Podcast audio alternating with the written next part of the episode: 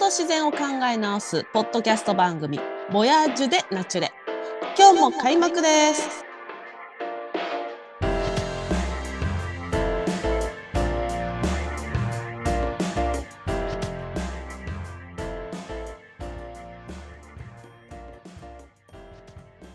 じゃあそしたらですね、次あの今日本の方を話したので、次ちょっと欧米の方の軸をいき話していきたいと思うんですけど、まあ、欧米の方っていうのは、えー、同じくね紀元前の、まあ、一番古いので残っているのがにせんにひゃくねんで、えー、これがノルウェーノルウェーの人たちっていうのは海洋民族の人たちが多かったので、まあ、あの捕鯨しててもおかしくないなっていう感じもするんですけど、まあ、ロイド遺跡っていうところに行くと、そのクジラを取っていたっていう壁画が残っているので、まあ、間違いなくやってただろうと言われてますね。でこの人たちはあのクジラ塚みたいなさっきの話で言ったようなことをしないので、あの基本的には食べてたとは言われてますけれども、あの、まあ、このこれから話していく欧米の方では実は目的はクジラの肉とか骨ではなくて油ですね。へー。でえーまあ、同じように森をついて取るっていうところから始まってるんで、古式捕鯨っていう意味では同じ捕鯨のやり方、もしかしたら、まあ、あの秦の始皇帝の時代っていうのはそのちょっと後の漢の時代にシルクロードってできてるんで、もしかしたら欧米の方からその捕鯨のやり方っていうのは中国に伝わったかもしれないんだけれども、まあここはね正直文献がないのでわからないところで、ただ同じようにノルウェーの人たち、あの北欧の人たちというのはあの森でつく形の古式捕鯨をしていたと。で大きく違うのはあのさっき日本の人たちが沿岸捕鯨って言ってね浜の方であの見えたクジラを取ってたのに対して、この人たち欧米の人たちっていうのはちょっとね遠くまで出て行ってたんですね、この時期からね。うーん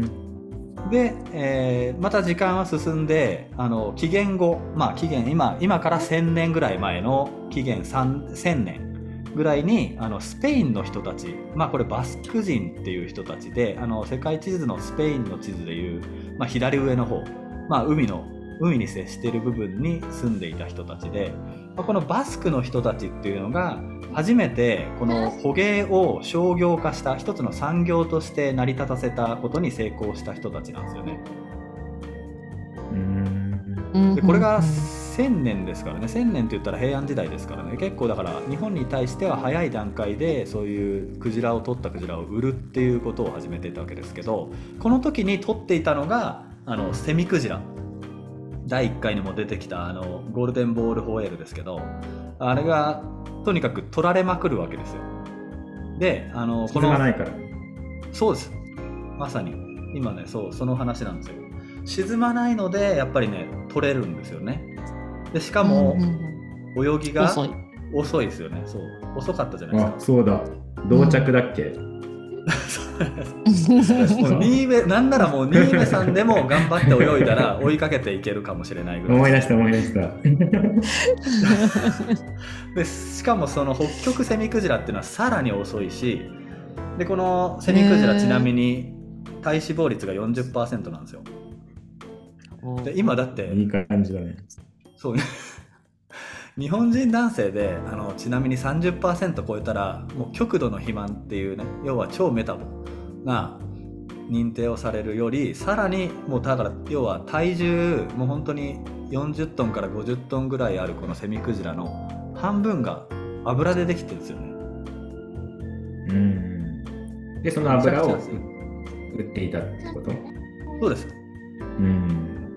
でこれがやっぱりあの油を取っていた、そうだからそのセミクジラから取れる油をランプの原料にしていたりだとか、まあ、一部は食用としてもあの使っていたみたいなんですけど、メインはやっぱりね、うん、火を燃やすための燃料ですよね。へーでこれがこのバスクの人たちがあの発展させていったこの捕鯨の商業商業捕鯨というのが徐々にねあのコロンブスの時代を経るとアメリカに人たちってヨーロッパから移動するじゃないですか。で、えー、ものすごい数の、まあ、それからイギリスで産業革命が起こりつつ、そういった技術がアメリカにも伝わっていって、でアメリカですごくあのアメリカ式捕鯨っていうのが発展していきます。でここでアメリカ式捕鯨が何が、ね、あのさこれまでと違うかっていうと、完全に遠洋捕鯨を始めるんですよね。せんはっぴゃくごじゅういちねんっていうのが、まあ、その一番アメリカ式捕鯨の最盛期で、この遠洋に出ていくってどんぐらいって話なんですけど、これ最初のその一番アメリカで発展したクジラ捕鯨の、まあ、港ですよね。これがあのナンタケットっていう場所で、まあ、今でいうそのボストンとかあるじゃない、ニューヨークより北に行ったボストンとか、さらにちょっと北に行ったところ、まあ、マサチューセッツのエリアで、あれがあのザトウクジラのね学名の話でもあったあのニューイングランドっていうエリアなんですけど、あのエリアで一番こう行き交っていたんですよね。で大体、まあ、例えばさんねんあの捕鯨の航海に出ていくっていうような形で、あのアフリカの喜望峰とか回り込んで、まあ、インド洋の方も回って、そっち側から太平洋まで行ってたんですよ。ですごい長い航海、世界中を回っていたんですよね。えー、それは油目的でってことですか？そう、まさにあのちょうどこれがね、時代背景としては産業革命と並行していくんだけれども、あの産業革命っていうのは、まあ、あの言い換えればもう工業革命で、あの要するに蒸気機関を石炭燃やして、あの機械を回して、であの昼夜問わずね、あの過重労働で三交代制とかでひたすら回しまくる。でこの生産率を上げる中で重要なのが、やっぱり夜もやるからランプ必要ですよね。うん、でそれから機械を回しまくるのは、もちろん動力はあの水蒸気、まだ蒸気機関だったりするんだけれども、その機械を滑らかに動かすためにはそういったグリースが必要で、そういった油っていうのがめちゃくちゃこう需要が高まるんですよ。要はね、みんな欲しい欲しいってなるんですよ。うん、でこの油で何が一番いいのってなった時に、あのじゃあクジラの種類っていう話になるんですけど、うん、あのマッコウクジラの油っていうのが一番濃いんですよね。でこれがあの工業用に使われていたクジ、あのクジラの油で、マッコウ油っていうんですけど、まあ、あの日本の人たちはそれに対してマッコウクジラなんて実は江戸時代も取ってなくて、一応マッコウクジラも死んだら浮くんですけど、浮くタイプのクジラなんですけど、あのマリアナ海峡とかあっちの結構ね遠くに行かないとマッコウクジラって日本の近海にはあんま実はいないんですよね。うん、で取ってなくて、でこれがね、あの実は食用で食べると、人がこのマッコウ油を食べるとあの消化できずに下しちゃうんですけど、腹を。うん、だからもう完全にそういった工業用の油として、えー、マッコウクジラをに狙いを定めて、このアメリカ式捕鯨っていうのはあの取りまくるんですよね、またね。だからスペインの人たちが取ってたセミクジラももちろん使われているんですけど、もうスペインの人たちがせんねんからずっとね、あのはっぴゃくねんぐらい続けていた捕鯨の中で、もうセミクジラもいないし、北極のセミクジラも取り尽くしてるんですよね。だから大西洋にクジラいないんですよ。だからもうわざわざアフリカまで回り込んで、インド洋も行って、まあ、インド洋の北にはクジラが行くような海がないので、まあ、あの太平洋に出ていくんですけど、そう、それでどんどんどんどん時代が進む中で、えー、クジラは取られまくっていったんですね。なんでさっきのカクテルグラスのもうギリギリクジラの数減ってってるよっていうところ、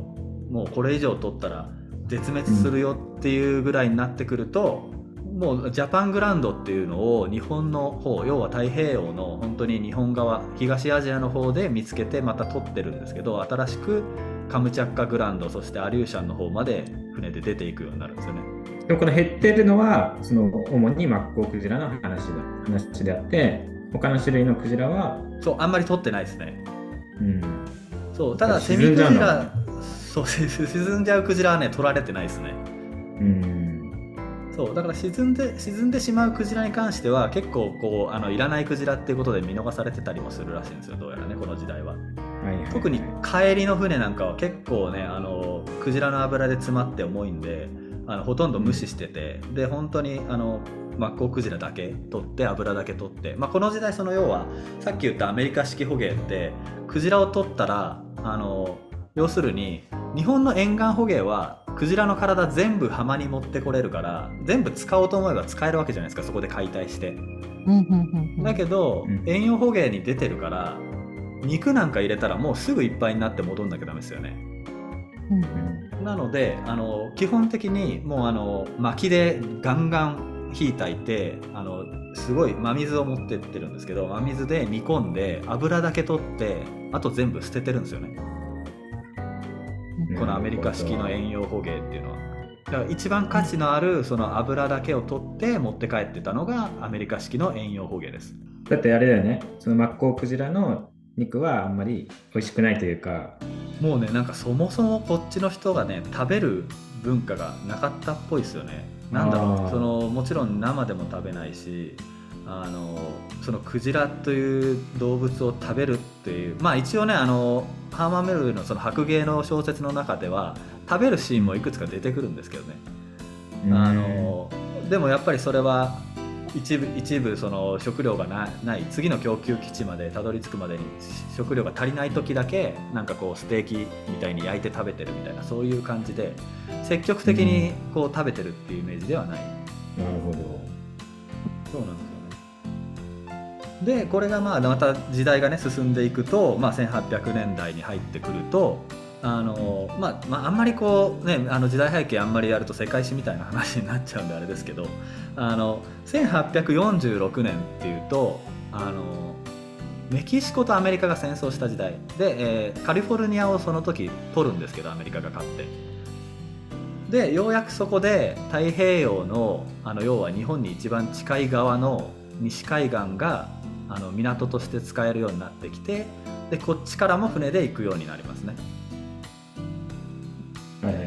ただし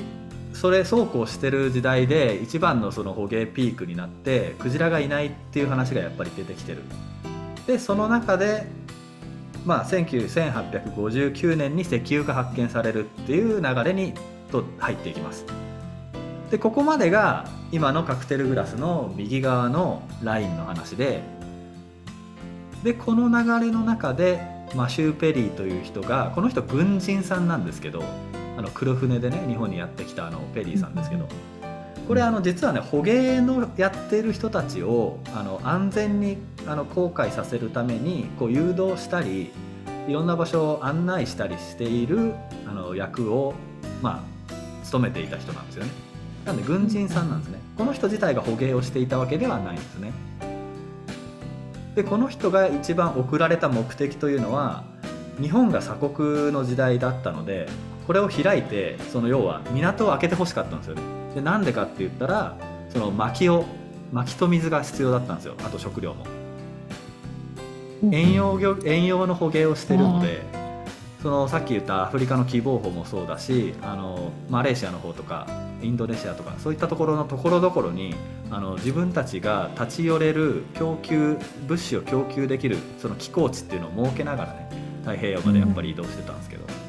うん、その流れの中で実は日本に開国を迫ってるっていうことなんですよね。だから本当に捕鯨がなかったらあの開国してくれっていう話にたどり着いてなかった可能性がありますね、もしかしたら。うん、へー、これだから結構重要ですよね、歴史的に。面白いねそれは、うん、そんな背景があったとは。クジラがそうなんですよ。だからあそこで開国してくださいよって言ってたのはクジラのための寄港、まあ、要はそういう供給をしてもらう、まあ、物々交換なりして開いてほしかったんですよね。えー、とこのじゃ あ, あのカクテルグラスのね、あの右と左でこうラインが交わる部分、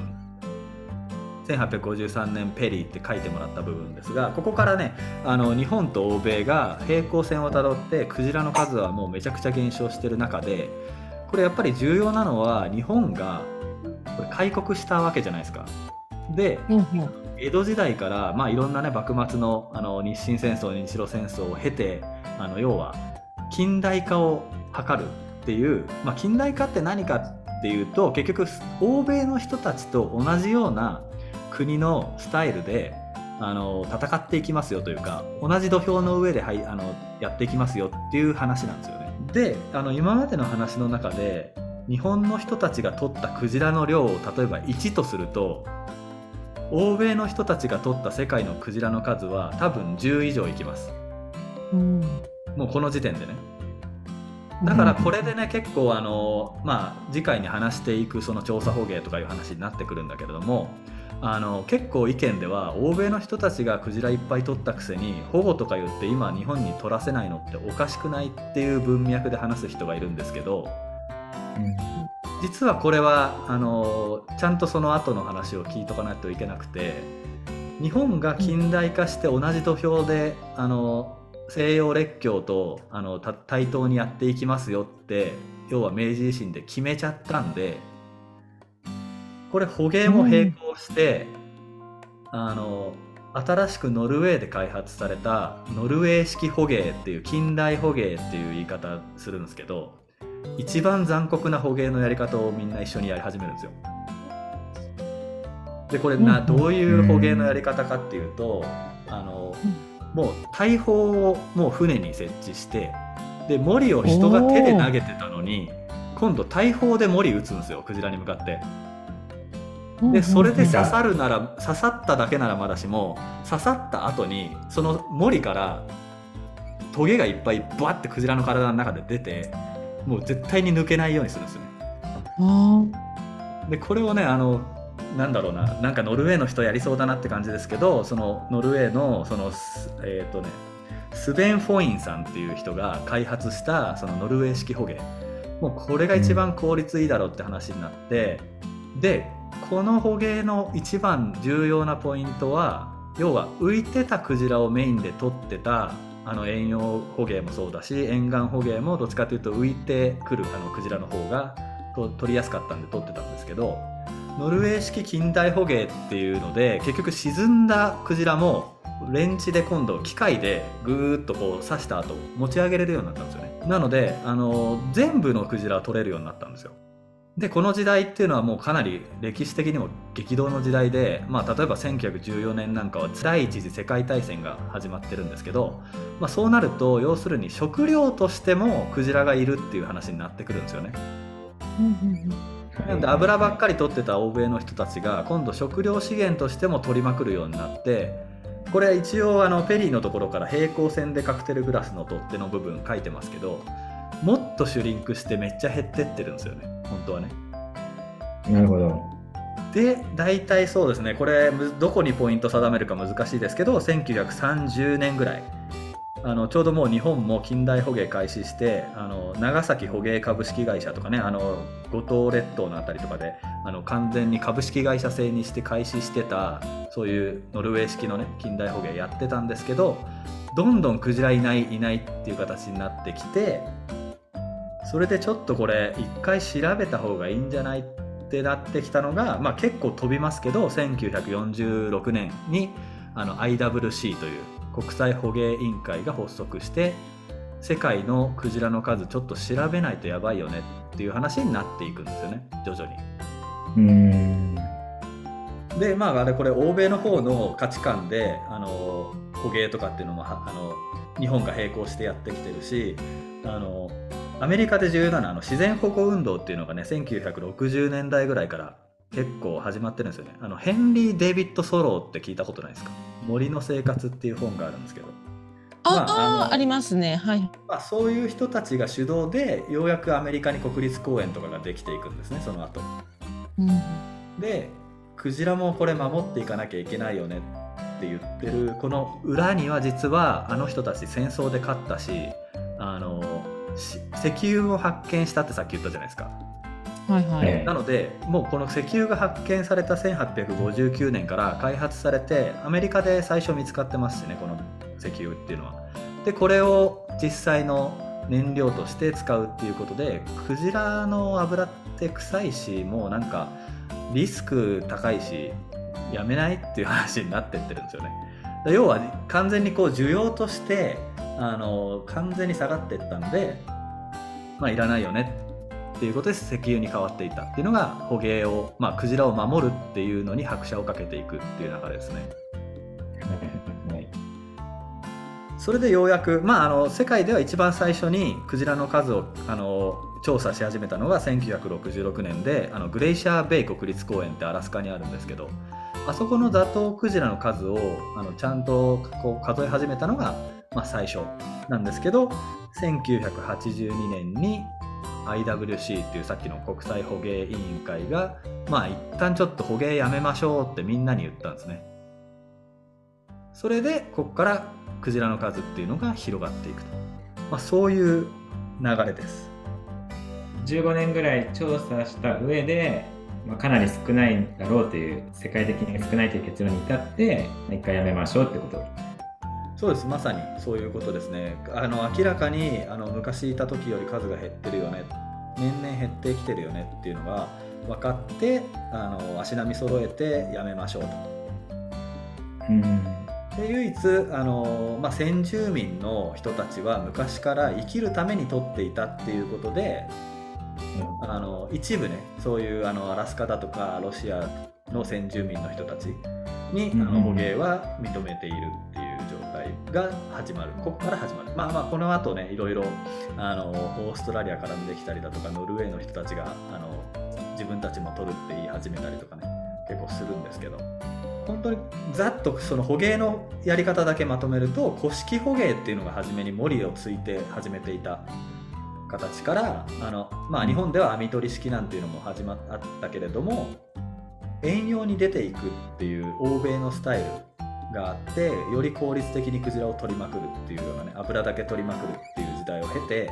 で、えー、日本が近代化した時点でノルウェー式近代捕鯨っていう形で大砲を打ち込んで沈むクジラも取りまくる。それでクジラがどんどんどんどん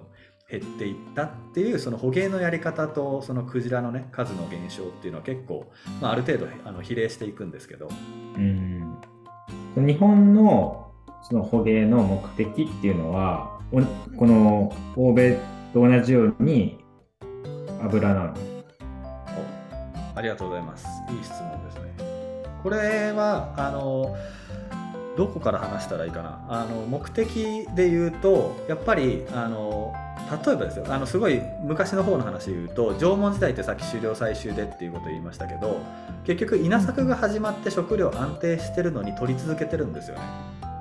うん、っていうのは、まあ、一つこれ人口の増加グラフを日本列島の日本人の人口増加グラフ見ると、弥生時代にそうやって稲作始まったから人めっちゃ増えるんですよ。で、めっちゃ増えたがためにおそらく稲作でも足りなくなって、それで捕鯨は続けてたんだと思うんですよね。